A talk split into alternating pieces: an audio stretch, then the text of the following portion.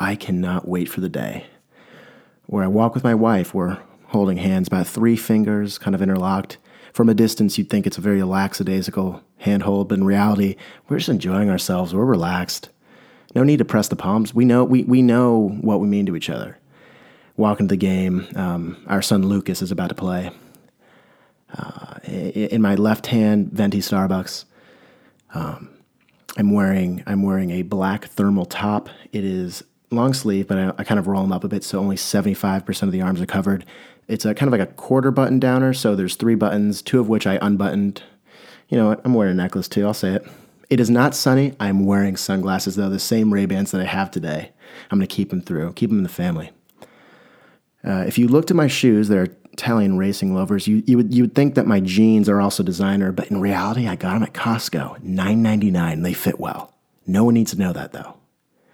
My wife and I pull up. We we kind of pull up. We didn't get that. We got there with like two minutes to spare till kickoff because we dropped off Lucas and then we went had a little coffee and some conversation. We found ourselves not at the prime seating like midfield, but nonetheless we're posted up. We we brought some chairs.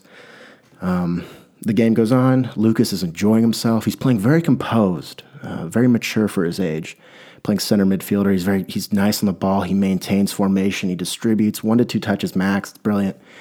Um, halftime whistle blows, and while all the other kids run to their backpacks to get their Gatorade and their you know their their their tap water that's in a canteen, my son Lucas trots over me very nonchalantly, and I pass him a bottle of San Pellegrino naturally sparkling mineral water um, and he's drinking it right at halftime. I, I'm, I'm, I want, I want it to be clear that I'm choosing to hydrate my son at his soccer games when he's eight years old with sparkling water. I want everyone to know that. And, and as he's sapping on this sparkling water, I'm like, hey, buddy, love what you're doing. We're maintaining sap formation, switching field at will. But look, if you don't feel like you can't force something down the channel, if going to loop that puppy over the top, send your buddy in, why not? He has no idea what I'm talking about. Just drinking the sparkling water, enjoying himself. It's a beautiful day.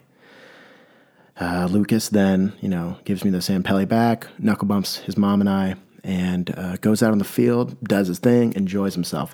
The point wasn't that I'm, gonna, I'm telling you how good my son is going to be at soccer and how mature he's going to be playing. The point is sparkling water. Everyone, hydration doesn't have to be a chore. I personally myself, I, I struggle reminding myself to drink water. And the only way I personally can consistently stay hydrated is when I get a bottle of San Pellegrino and I drink the mineral water, but then I refill it with normal water. And I pop that puppy in the freezer, 45 minutes, good to go.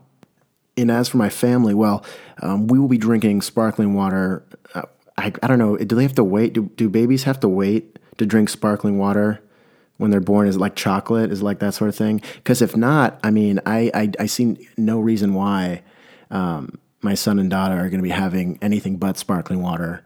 Um, well, their whole life. Look, breakfast, lunch, and dinner, if they want it, I'm down. Just because I live in the United States doesn't mean I can't adopt European tendencies. Can we please agree on that? There's a lack of sparkling water in the United States.